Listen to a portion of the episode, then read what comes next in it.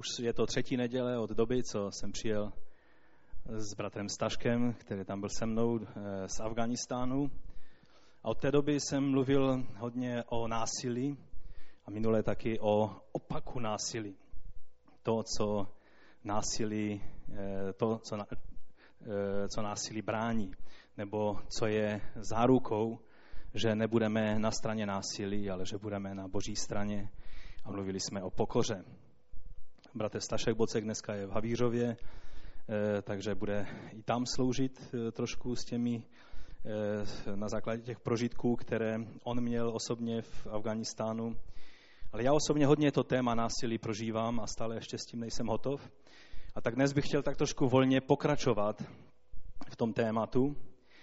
A já jsem vlastně nutně kvůli tomu, odkud jsme přijeli a co jsme mohli vidět, jak zdevastovaná ta země byla. A teď tento čtvrtek jsme měli vlastně pokračování toho semináře, bylo to o Pakistánu a mohli jsme eh, ještě se dále zamýšlet nad eh, všemi těmi věcmi, které islám udělal s těmito dvěma zeměmi. A tak jsem hodně ukazoval na to, že islám je náboženstvím, které je eh, založeno na principu násilí a že je založeno na člověku, který eh, v roce 600, čili v 7. století, založil toto náboženství a když bychom studovali jeho život, tak on sám byl násilníkem od počátku až do konce v každém slova smyslu. Takže eh, samozřejmě, co člověk seje nebo co člověk zasévá do duši lidí, to potom eh, přináší úrodu a vlastně není se co divit, že celé to náboženství a jenom tím, že tomu věří miliarda lidí, nic nemění na faktu, na jakých základech eh, toto náboženství je postaveno. A tak jsme o tom hodně mluvili a dnes díky Bohu budeme mluvit o pozitivních věcech, ale dovolte, abych tak trošku uzavřel tu kapitolu, které jsem se věnoval eh, teď těchto pár týdnů. Doufám, že mi pán pomůže, abych mohl svýma hlasivkama, které zlobí, vám předat to, co mám na srdci. Víte, pro muslimy platí, že Korán, nevím, jestli víte vůbec, co je Korán, protože někdo si myslí, že to je obdoba Bible a tudíž tak máme v Biblii příběhy Božího lidu, tak máme v Biblii slova Ježíše Krista, tak tak je to i v Koránu. Ono to tak není. Korán je vlastně e, takovou sbírkou různých vypovědí, které údajně Mohamed přijal od Allaha skrze anděla Gabriele. A tudíž eh, pro ně platí, že Koran jsou Mohamedova slova, tudíž Aláhova slova a pak je celá řada, a těch spisů je nekonečné množství, takzvaných hadit, které jsou jakoby životopisnými vyprávěními a jsou někdy stejné věci popsané eh, různými lidmi. A tyhle slouží pak eh, k usměrňování života každého muslima, protože to je, jakým způsobem žil Mohamed a tudíž jeho život byl normotvorný a jeho chování bylo normotvorné pro muslimy. Takže oni vlastně celé to úsilí vynákladají, že studují dopodrobná, co dělal Mohamed a podle toho se snaží jednat.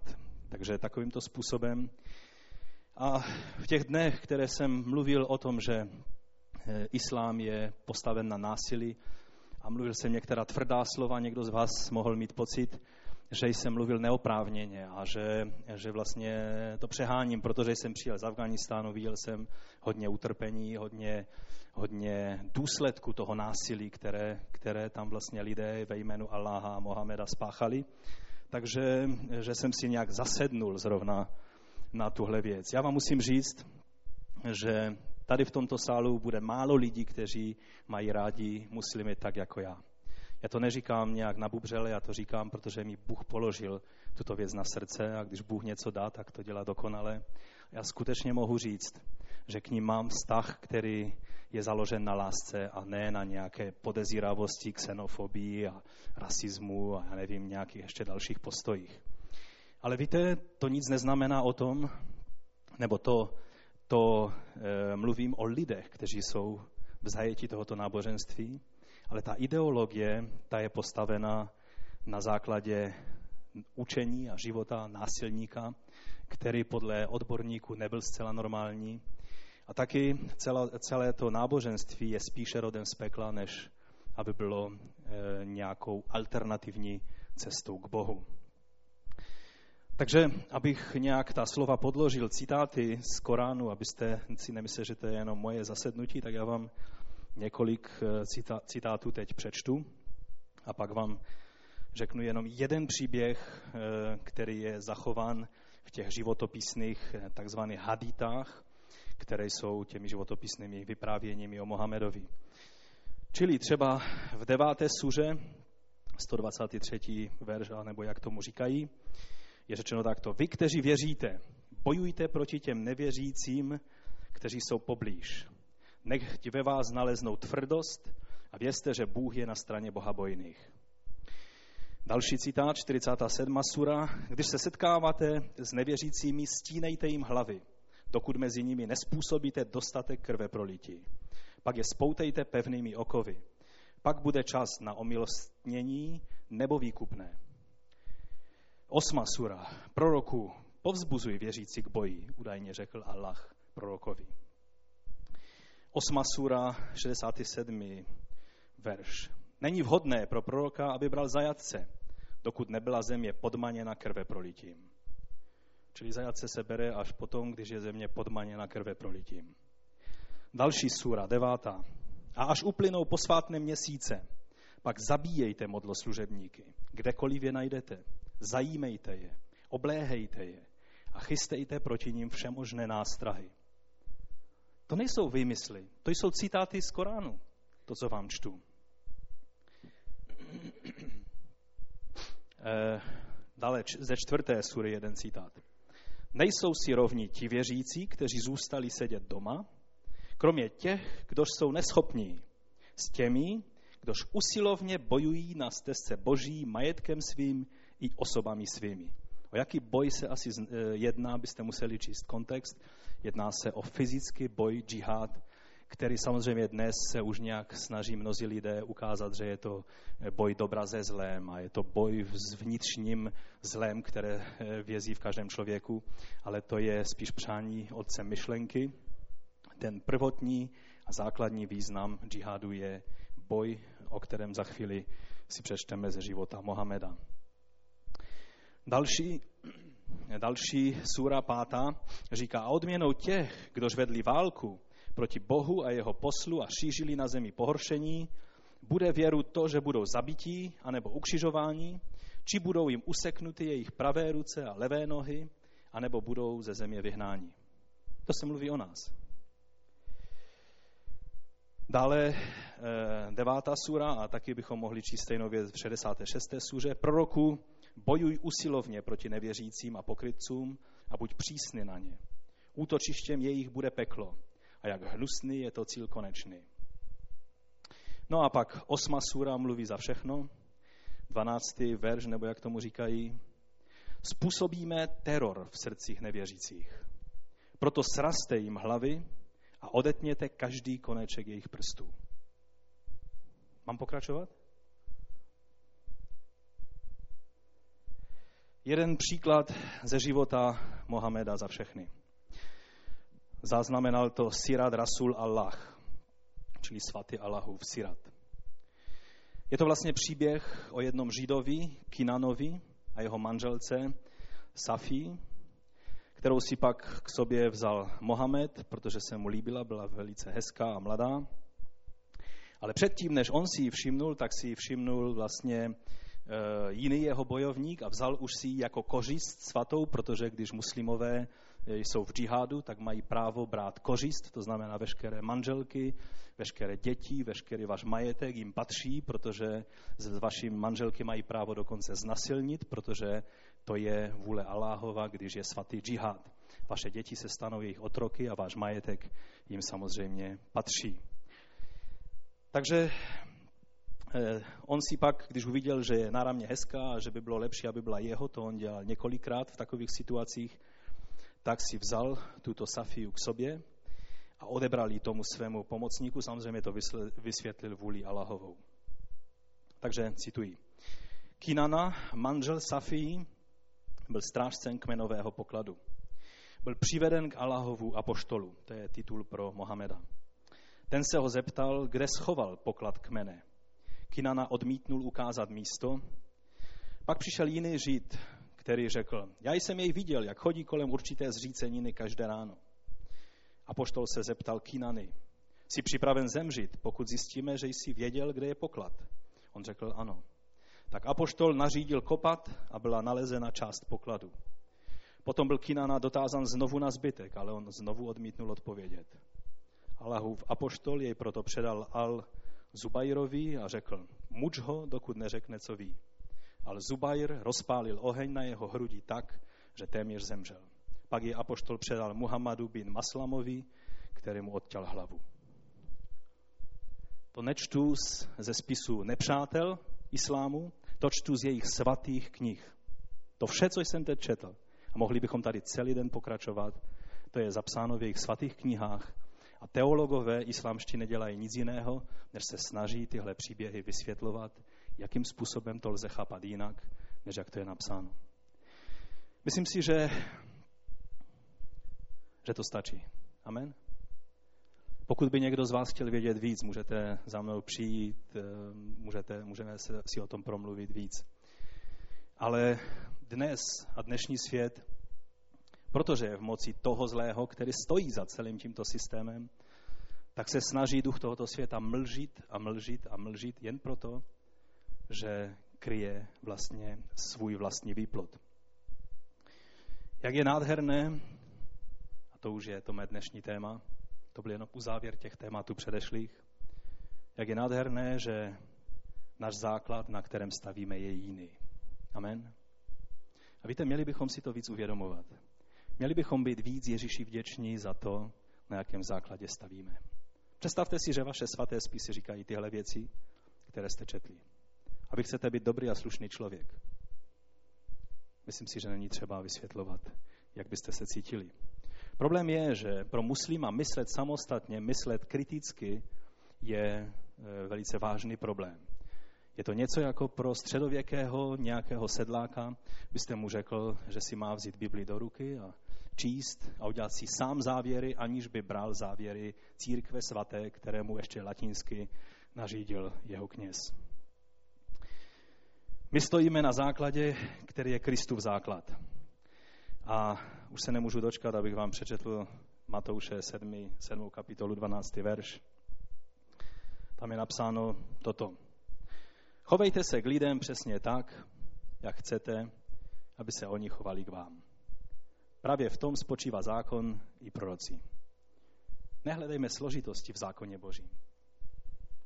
Zákon i proroci, tam je napsáno hodně věcí. A to se taky dá udělat jednoduchým závěrem jednu větou. Prostě dřív, než uděláš něco vůči druhému člověku, tak se zamysli nad tím, jak by to bylo tobě. Když by ta věc se stala tobě. Když by takovým způsobem jednal ten člověk vůči tobě. Není to úžasné? Ježíš v tomto verši mluví o takzvaném zlatém pravidle, které je, tako, to je takový okřídlený název pro, pro, tuhle, pro tenhle verš, pro tohle tvrzení. A určitě není e, nic nového pro vás, že už tady ve sboru jsme o tom několikrát mluvili, že tak nějak e, spolu splývá tahle věta nebo tahle výzva s zlatými pravidly, která najdeme v různých náboženstvích a filozofiích a taky humanistických e, směrech. Samozřejmě najdeme v židovstvu, Eh, rabín Hillel, velice známý, jeden z největších židovských rabínů, který žil asi ve 20. roce, čili byl eh, v obdobné době žil jako pán Ježíš. Jednou byl vyzvan nějakým pohanem, který předtím šel za jiným důležitým učitelem Šamajem a ten ho odmítnul. A tak přišel za Hillelem a řekl, aby mu eh, Hillel sumarizoval celý zákon ale tak stručně, protože rabíni hodně mluvili, takže on chtěl, ať to udělat tak stručně, aby on, ten, ten pohán, dokázal u toho stát na jedné noze. Takže rabin Hillel bez přemýšlení odpověděl takto. Nečiň ani ostatním to, co je tobě odporné. Tohle je celý zákon. A vše ostatní je jen komentář. Jdi a uč se to. Je to zapsáno v Talmudu a je to, myslím, velice pěkným způsobem řečeno, co je podstatou zákona. Všechno ostatní je komentář, všechno ostatní je doplňující, ale tohle je podstata, co se týče vztahu člověka vůči jiným lidem. Jiný známý říct Alexandrie Filon řekl, to, co sám nenávidíš, nečiň ani ostatním. V knize Tobiáš, to jsou apokryfní knihy židovské, eh, z doby před Nového zákona, eh, tam je napsáno v 15. verši ve 4. kapitole, co sám nenávidíš, nikomu nečiň. Co sám nenávidíš, nečiň ani tomu druhému. Taky v řecké, v řec, mezi řeky bychom našli eh, jeden z jeho, jejich známých eh, řečníků, Izokrates, řekl, nedělej druhým lidem to, co tebe vyvádí z rovnováhy, když ti to jiní dávají do náruče. Čili když někdo ti něco udělá, že to s tebou zalomcuje a malému toho padneš, tak nedělej tu věc druhému člověku. To je celkem moudrá rada. Samozřejmě u stoických filozofů bychom našli plno takových pouček, eh, jako třeba nečin druhým, co si sám nepřeješ. Taky kdybychom šli daleko na východ, k, do Číny a hledali v názorech Konfuciových, tak bychom taky našli slova, která jsou obdobná. Když byl vyzván, aby popsal hlavní pravidlo života, tak řekl, není snad vzájemnost takovým slovem? Co si ze strany jiných lidí nepřeješ, to nečiň ani ty jim. Když bychom šli ještě dál na východ a podívali se do buddhismu, tak eh, tam bychom našli některé výroky, jako třeba stav, který není pro mě příjemný, jak bych to mohl uvalit na někoho jiného. A další výrok, nezraňuj ostatní způsoby, které by sám pokladal za zraňující. Taky moudrá rada. Myslím si, že to jenom dokazuje, že boží názor, ten boží obraz v člověku, když lidé hledali cesty k Bohu a snažili se vyjádřit to, co Bůh vložil do obyčejného lidského svědomí, vždyť sama přirozenost, sami řád stvoření nám to ukazuje, že takhle je to zdravé. Že dřív, než, než udělám něco já vůči druhému člověku, se se zamyslím nad tím, jestli bych já chtěl, aby ten člověk to udělal vůči mně. Je zvláštní, že jediné náboženství, které tenhle princip nemá zakodován, ani ho nepoužívá je, a znovu se vracím k islámu. Přečtu vám jeden citát jednoho odborníka na toto téma. Muslimové věří, že Muhammad jako posel boží stal nad zlatým pravidlem. Říkají, že jeho činy a učení bylo inspirováno Bohem, kdežto zlaté pravidlo má kořeny v lidském svědomí.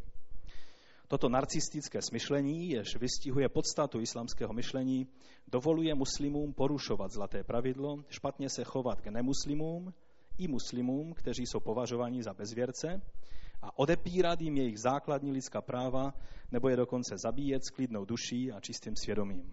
Přičemž sami považují, požadují zvláštní privilegia v nemuslimských zemích. Tolik citat. Velmi jasný příklad toho, že islám je takovou dost, eh, dost eh, jasnou výjimkou eh, v takovém tom úplně nejzákladnějším pravidle, které platí v lidských vztazích, tak je napsáno v súře 48.29, tady je řečeno takto. Mohamed je Aláhovým poslem a ti, kteří jsou s ním, jsou tvrdí proti nevěřícím, ale milosrdní mezi sebou. A to je věda, že?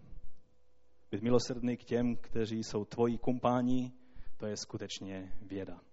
K tomu je třeba velice složité náboženství. Takže Není se co divit tomu, že v dnešním světě kolem sebe vidíme to, co vidíme. A musím vám říct, to není povzbudivá zpráva, budeme toho vidět víc a víc. Protože princip, na kterém stojí tento svět, v islámu ho vidíme v čisté podobě.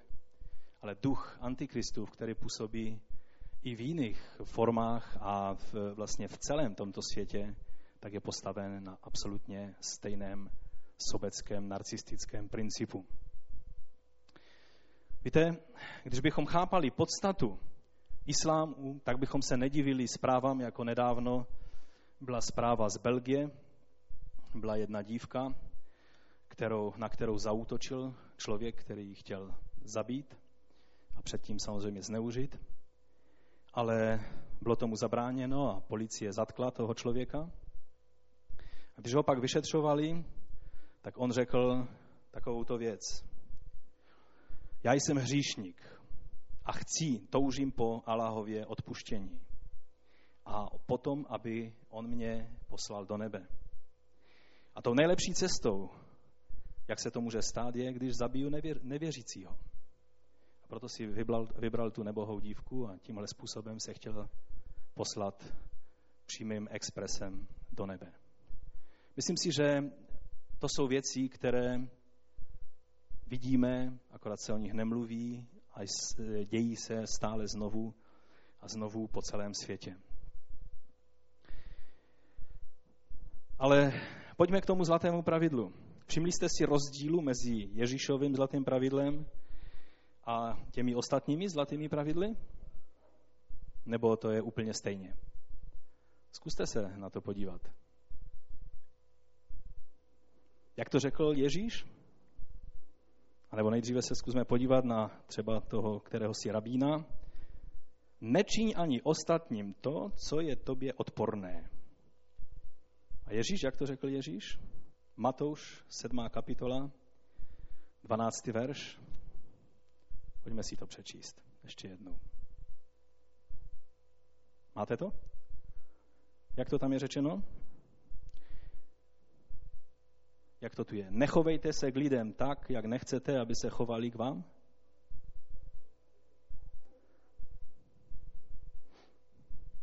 Je to stejné? Co teď Karolinka přeřekla? V čem je to jiné? Ano, čili ten první, ten obecný, který se projevuje ve většině náboženství a ve většině filozofií, je vlastně postoj pasivní, nedělat to, co zjistím, že je nepříjemné mně a proto lze zcela jednoduše odhádnout to, že to bude nepříjemné i tomu druhému člověku, že? A proto, když vím, že mně by bylo nepříjemné, když by někdo ubližoval mé manželce, pak já nepůjdu a nebudu ubližovat manželce někoho jiného. Je to jednoduché? Takhle to funguje. Takhle je to správné, je to velice moudré vodítko. Ale všimněte si, a Dorotka to řekla, Ježíšová věta jde dál. To Ježíšovo zlaté pravidlo je totiž aktivní, je pozitivní. Chovejte se, ne, nechovejte se vůči lidem tak, jak nechcete, aby se jiní chovali vůči vám, ale naopak, chovejte se k lidem přesně tak, jak chcete, aby se oni chovali k vám. Právě v tom spočívá zákon i prorocí. V tom se Ježíš lišil od Hilela a dalších moudrých lidí tohoto světa. Ježíš totiž věděl, že svět nebude zachráněn tím, když lidé prostě nebudou dělat špatné věci. Tím bude svět slušnější, ale nebude mu pomoženo. Amen.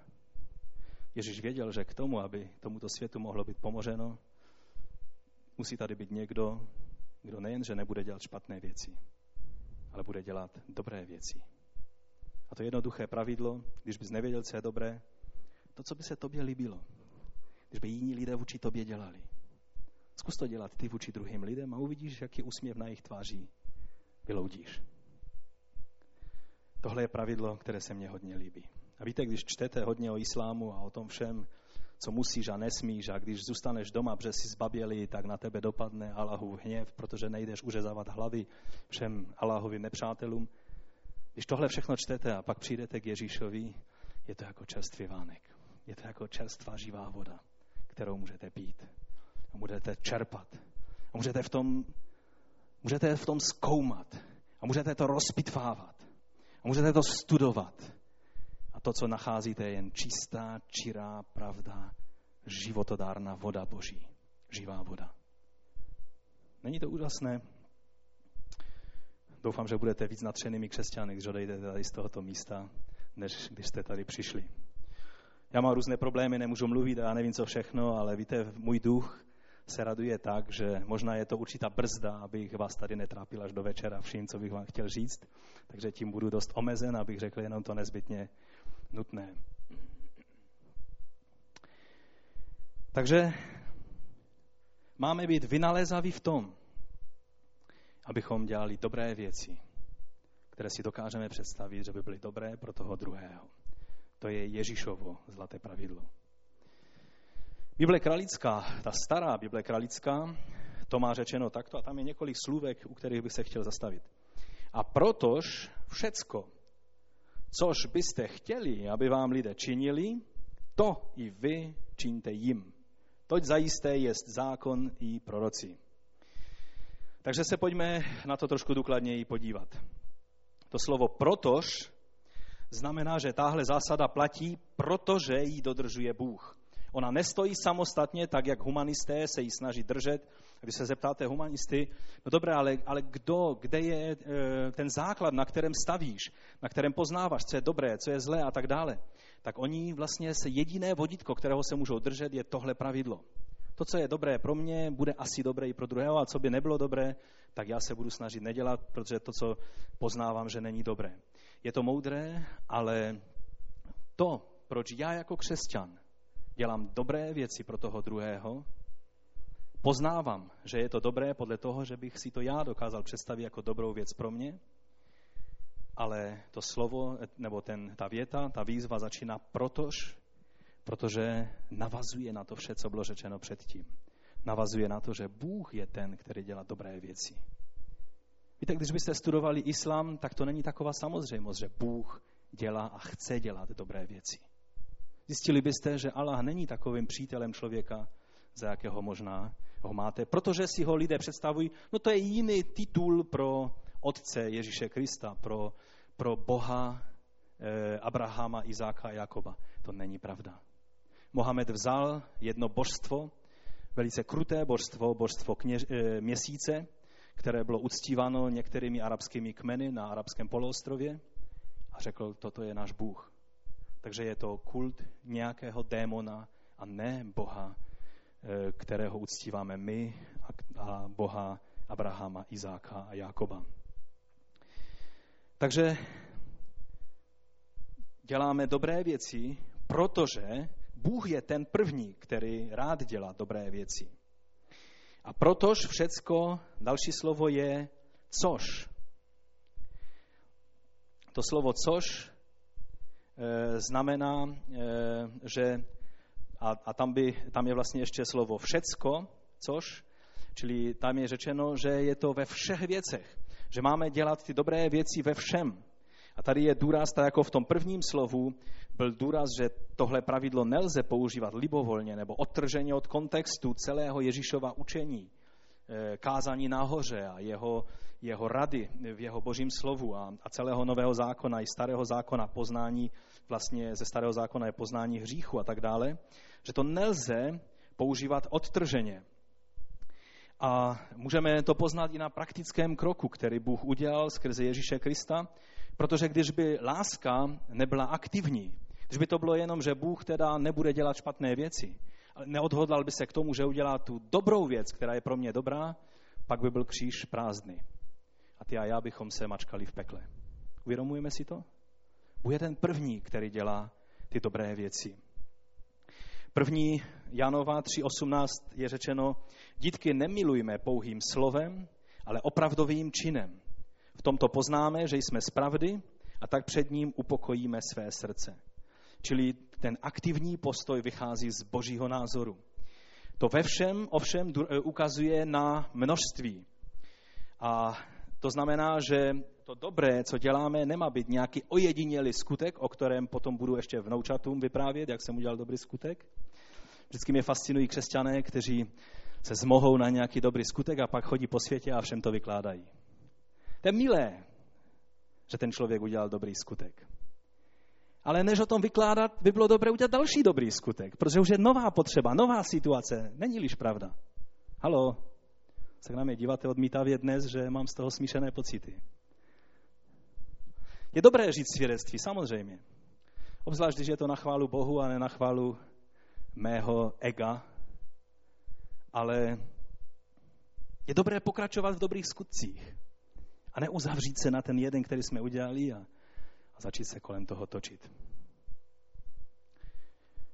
Proč jsem to řekl? Protože tam je řečeno ve všem, že? Takže je to důraz na množství těch, těch dobrých věcí, které pácháme vůči druhým lidem, by mělo být hodně. Takže má to být ve všem. Nejenom ve vybraných věcech, které mě sedí a tak nějak přicházejí levně, ale i věcí, ke kterým musím hodně spozornět ve svém životě a zastavit se, abych toho byl schopen s pomocí Boží. No a pak je ta vyzva, tak jednejte, nebo to, to i vy činíte. A tady je důraz na kvalitu. Není jedno, jak jednáš s ostatními, Bůh jedná vždycky na úrovni, on je ten, který dělá vždycky dobré věci a proto od nás nežádá nic menšího, než abychom i my s ostatními lidmi jednali takto. Tak, jak on jedná s ostatními a jak jsme mi poznali, že je to dobré pro nás. Takže další slovo, které je takovým základním veršem Nového zákona, nám ukazuje, ukazuje že bližního nelze milovat plným způsobem, správným způsobem, bez toho, aniž bychom měli lásku k Bohu. Pak by to byla jenom taková snaha být dobrým člověkem, ale skutek by velice často utek. Matouš 22, 36 a 40, to je to slovo, které tam máte. Mistře, které je největší přikázání v zákoně? A Ježíš mu řekl, miluj hospodina svého Boha celým svým srdcem, celou svou duší a celou svou myslí. To je první a největší přikázání a přesto nejede vlak. To je prostě základ tvého života. Pokud to není základ života člověka, pak ani to další není možné splnit, protože hned to druhé je mu podobné. Miluj svého bližního jako sám sebe. V těchto dvou přikázáních, říká Ježíš, spočívá celý zákon i proroci. To jsme už tady slyšeli několikrát dnes, že to je celý zákon i proroci. A to nám ukazuje, že ta podstata, ten základ, na kterém se má stavět na život, není zase tak komplikovaný. Nemusíš být doktorem teologie, aby si mohl plnit Boží vůli. Nemusíš být rabínem, aby si rozuměl podstatě života. Stačí, když jsi křesťan. Když jsi následovník Ježíše Krista. A když tuhle jeho větu bereš vážně. Amen. Takže můj druhý bod po tom vysvětlení zlatého pravidla je, že křesťanství neznamená nesmíš, ale můžeš. A to je, velká, to je velký rozdíl. Křesťanství neznamená jenom, že nesmíš hřešit, ale že můžeš nehřešit. Že dokážeš činit dobře. Nejenom se zdržet od toho, aby si činil špatné věci. Takže neplatí jenom, že máme přestat oddávat své údy hříchu, tak jak jsme oddávali své údy hříchu, nás Boží slovo vyzývá, abychom je oddávali službě Bohu. Římanům 6.19. Tyto lidské příměry používám z té 19. verštu. Používám s ohledem na vaši lidskou slabost. Jako jste své údy vydávali do služby nečistoty a nepravosti, k páchání nepravosti, tak, jako tak Teď vydávejte své údy do služby spravedlnosti k posvěcení. Pak dále pro kontext tam pokračuje, jako služebníci hříchu jste byli svobodní od spravedlnosti. Co jste měli z toho všeho, za co se teď stydíte? Vedlo to jen k smrti. A co teď máte z toho, že jste svobodní od hříchu a sloužíte Bohu? No co z toho máte? To je dobrá otázka. Bible nemáte otevřené, takže nevíte, co tam pokračuje. Výsledkem vašeho posvěcení je věčný život. Haleluja, amen. Odměnou hříchu je totiž smrt, ale božím darem je věčný život v Kristu Ježíši, našem pánu. Amen, amen. Takže jsme vyzváni, abychom tak, jak jsme byli vynalézaví a houřevnatí v činění tělesných věcí, špatných věcí, hříšných věcí, a myslím, že nepotřebuji vysvětlovat tady složitě, že lidé jsou velice vynalézaví, aby dělali špatné věci, sobecké věci, věci, které ublížují druhým, věci, které jsou dobré pro ně, ale nejsou dobré pro ty druhé, věci, které jsou nečisté, věci, které jsou věcmi ďábla víc než věcmi božími a tak dále. Lidé jsou vynalézaví. A Boží slovo nás vyzývá tak, jak jste byli vynalézaví v těchto věcech. Buďte vynalézaví v těch dobrých věcech. Dělejte dobré věci jiným lidem. A buďte v tom houževnatí a vynalézaví a trpěliví a, a, a, a mějte představivost. Zabývejte se tím, přemýšlejte o tom.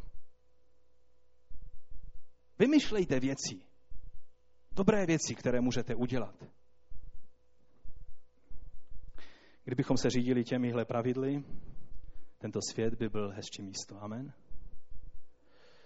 Řeknu víc kontroverzní větu.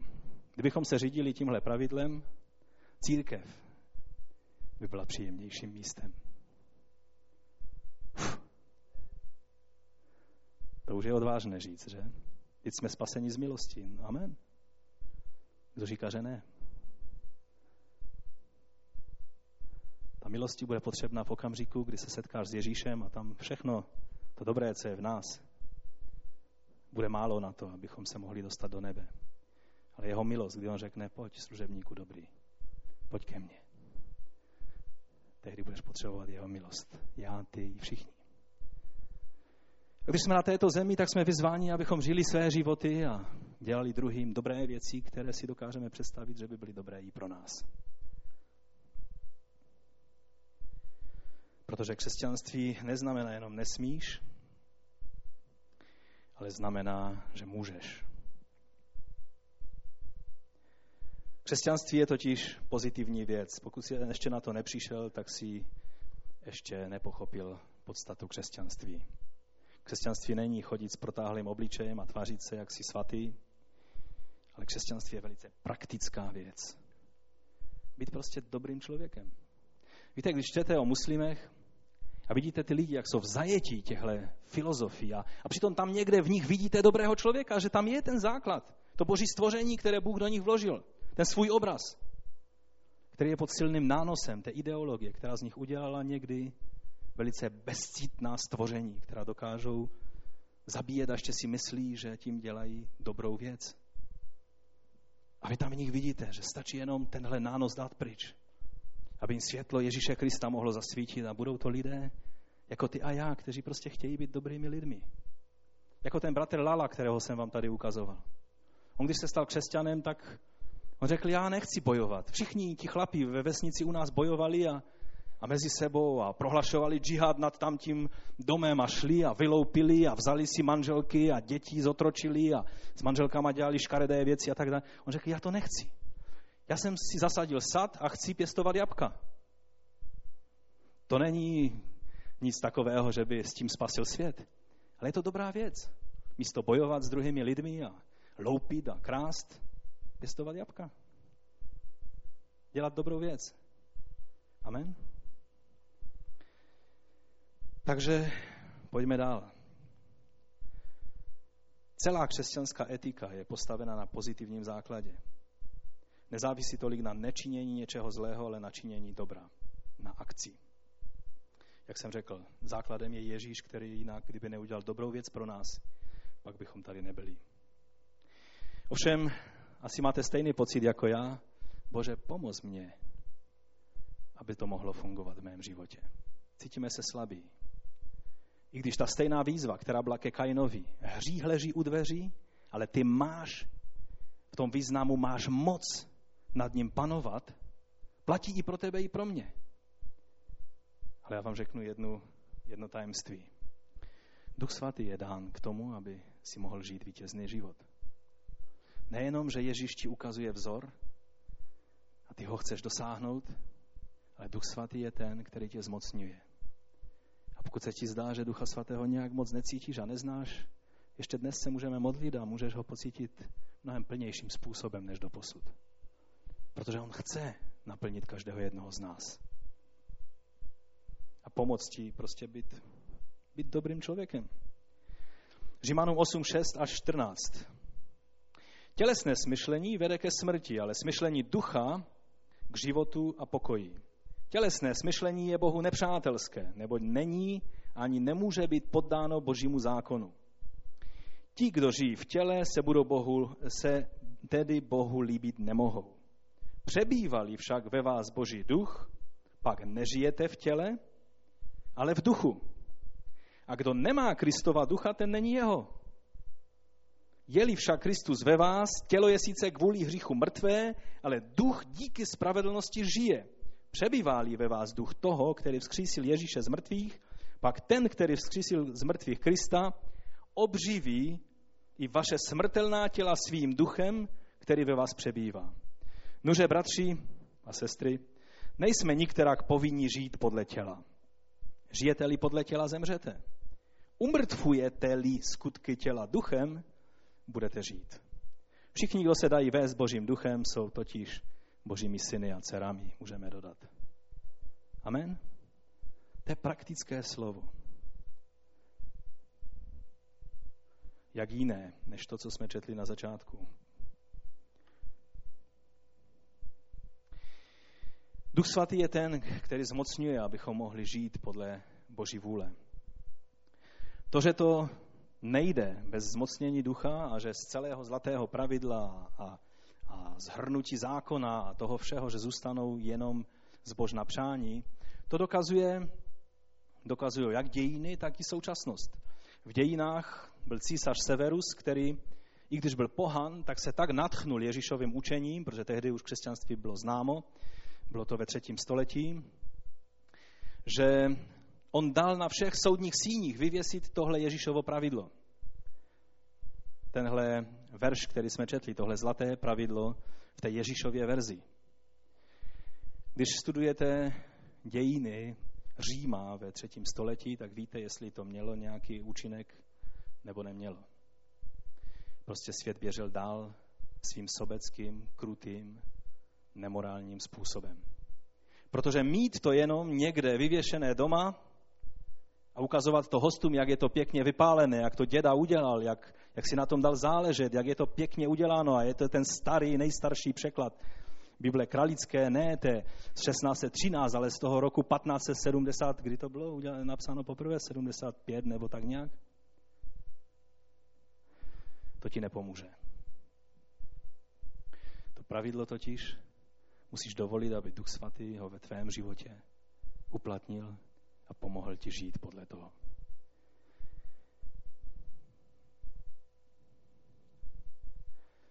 Takže v dějinách je to jasné. Když se podíváme na dnešní společnost, která je postavena na humanistickém principu, který jako základ si bere zlaté pravidlo. Možná ne to pozitivní, ale alespoň to negativní nedělat druhým to, co se mně nelíbí.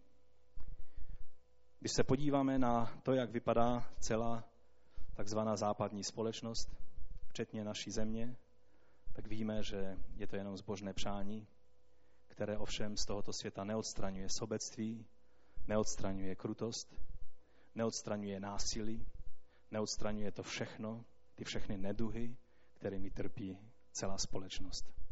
A přitom uznávají a říkají, Ježíš byl velký učitel a jeho zlaté pravidlo je to nejlepší, které můžete najít ve všech těch náboženstvích a filozofiích.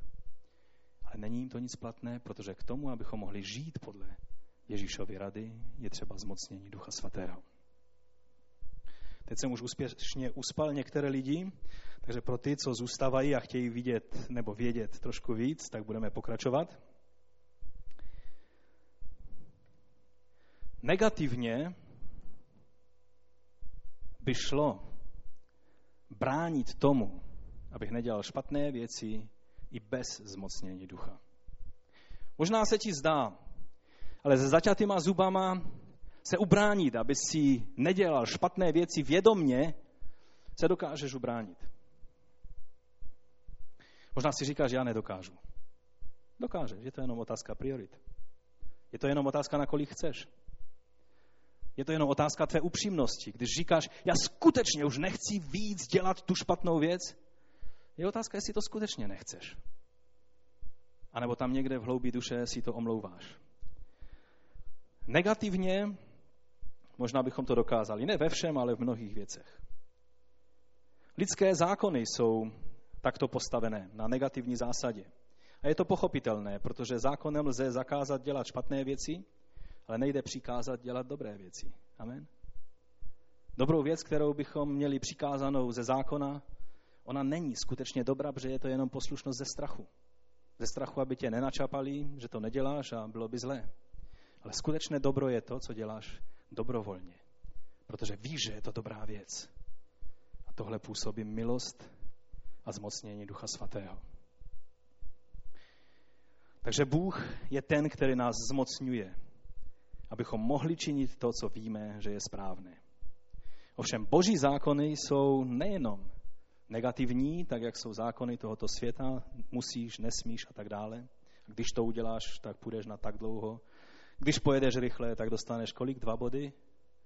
Nebo kolik bodů se dostává za rychlou jízdu? Dva body, zaplatíš pět tisíc a, a možná půjdeš do basy na pár dnů. V Americe to bylo od jak živa. Tam, když jste jeli rychle, tak vás zavřeli do vězení a tam jste měli čas přemýšlet, jestli se vyplatí jezdit rychle nebo ne.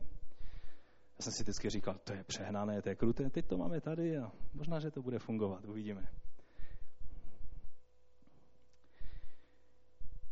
Víte, ale zákon je negativní jenom pro ty lidi, kteří chtějí porušovat zákon. Já si vzpomínám, když jsem byl jako děcko, tady byl jeden bratr, američan, bratr Burkett, a on tehdy mluvil o zákoně. Já jsem se tak na něho trošku díval podezřele, protože on o tom zákoně hodně mluvil a já jsem chtěl slyšet víc o milosti. A on tehdy řekl jednu věc. On řekl, zákon, to je pozitivní věc. Pro mě je zákon pozitivní. Říká, když je napsáno nepokradeš, tak to pro mě není negativní věta.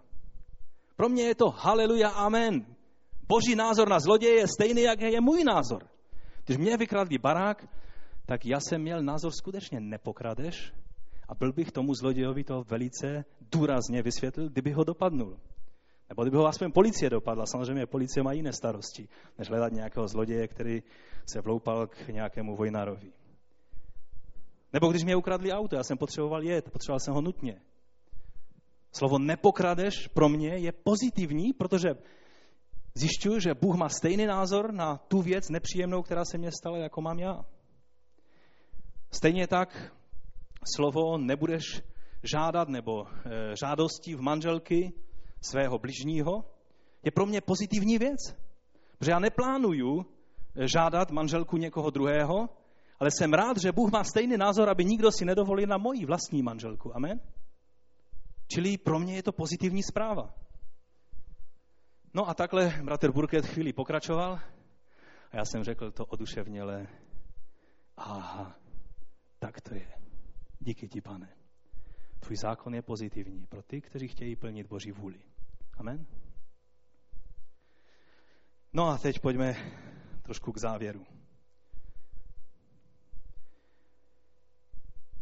Víte, Bůh chce, abychom přinášeli ovoce ducha, aby to bylo v nás přirozené, abychom dobré věci dělali ne jako něco tak, já teda to udělám, když musím, ale aby to bylo v nás, aby to bylo to DNA našeho křesťanství. Víte, když je napsáno v 25. kapitole Matouše, nebudeme to číst, protože to je dlouhý příběh, vy ho znáte, o ovcích a kozlech, tak znáte to tento příběh?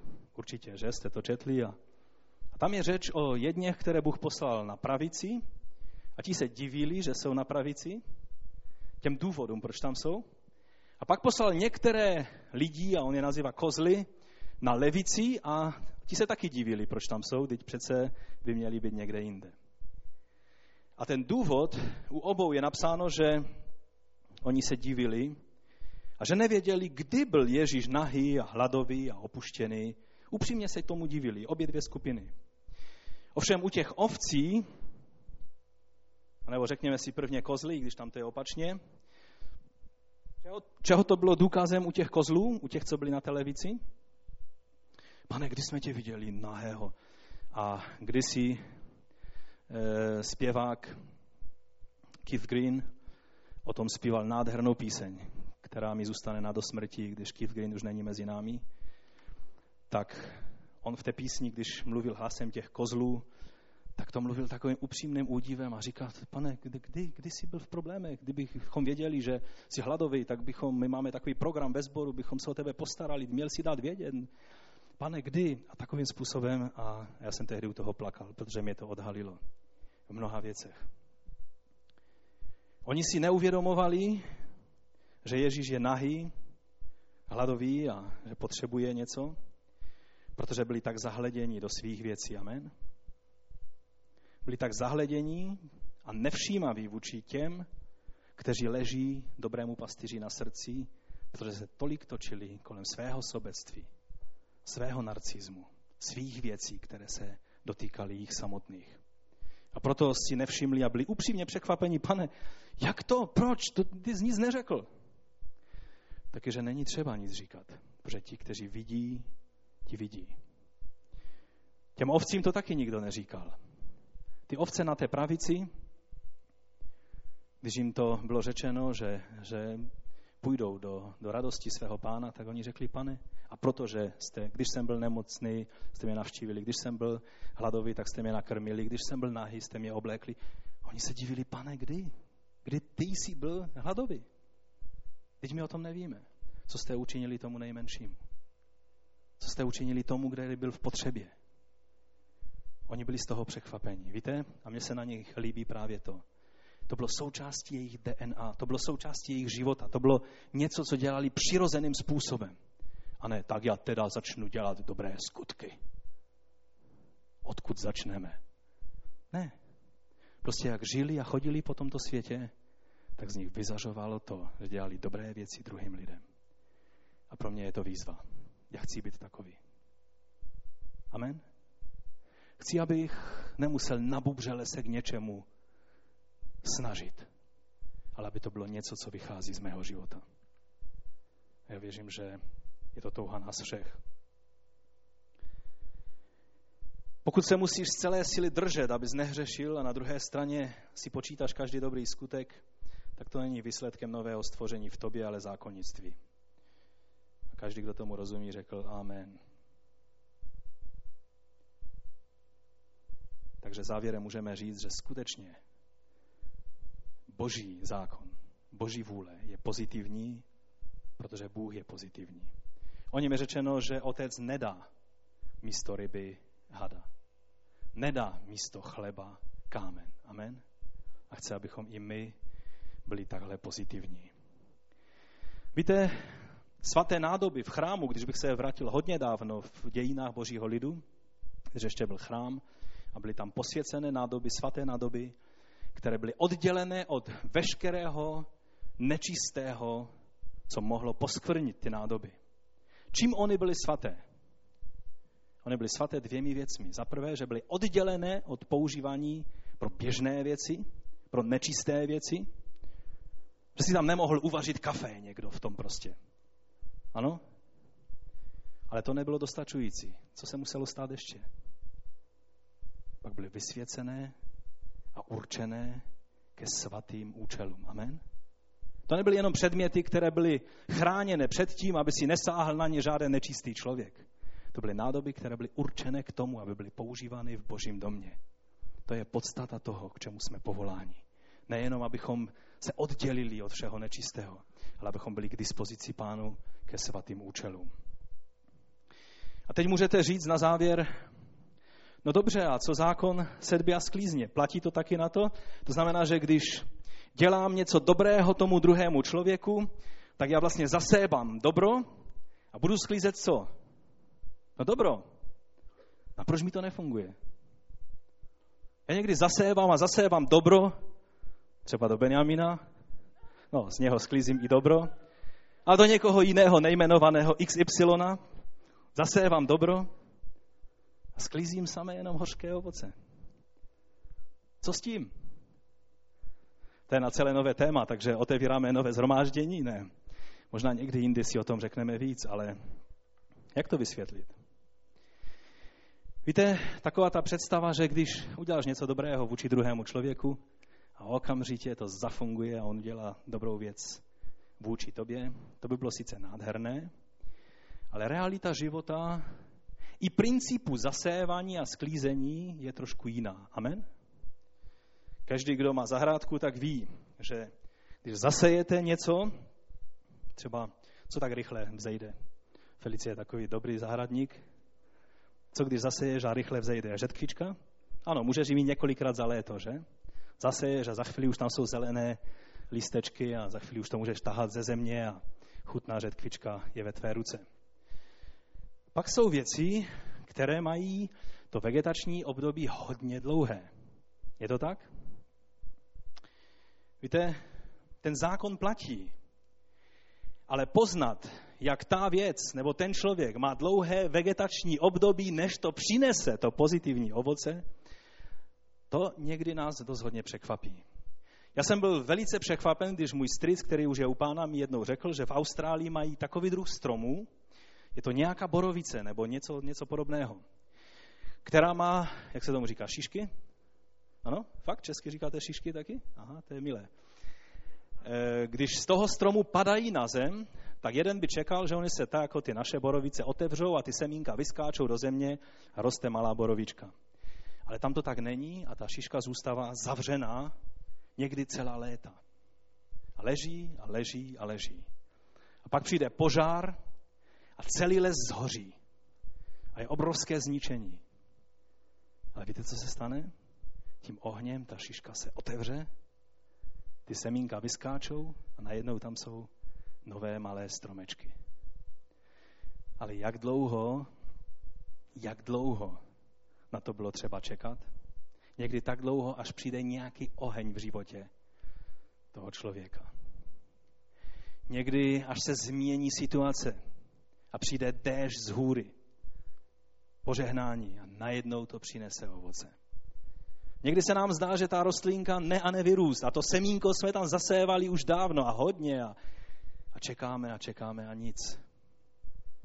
Některé stromy kvetou hned, jak je zasadíte na druhý rok, ale na naší stříbrnou svatbu jsem, protože vím, že manželka má velice ráda, takový jeden strom, který se jmenuje Liriodendron, nebo liliovník tulipánokvěty česky.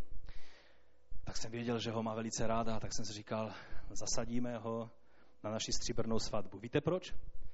Protože tento strom, když poprvé zakvete, tak dálí Bůh života, budeme takový staří kmeti, tak když budeme mít zlatou svatbu, jestli se jí dožijeme, ten strom bude poprvé kvést. Až po 25 letech. Takže ne každý strom, když zasadíte, a hned, no kde jsou ty květy? To tak můžou udělat tulipány, že? Nebo já nevím, jaké kytky ještě takové, co zasejete a za měsíc máte už kytku, kterou můžete dát do vázy. Ale na některé ovoce, nebo dokonce jenom květy, si musíte počkat pěkně dlouho. Jestli jste to nepochopili, tak to bylo povzbuzení. To bylo povzbuzení, abychom neomdlévali v tom, když činíme dobré věci. Abychom činili a byli vynalézaví a byli tvůrčí a modlili se o moudrost, jak máme jednat vůči druhým lidem, abychom zasevali dobré věci. A takový tahák, i co se týče islámu a muslimům, zasévejme dobré věci do každého muslima, kterého potkáme. Možná jich nepotkáš hodně. Možná jich potkáš jenom pár za život. Zasévej dobré věci. Nesnaž se ho hned překabatit. Protože možná narazíš na problémy. Snaž se ho milovat a dělat pro něj dobré věci, které by si dokázal představit, že by byly dobré pro tebe.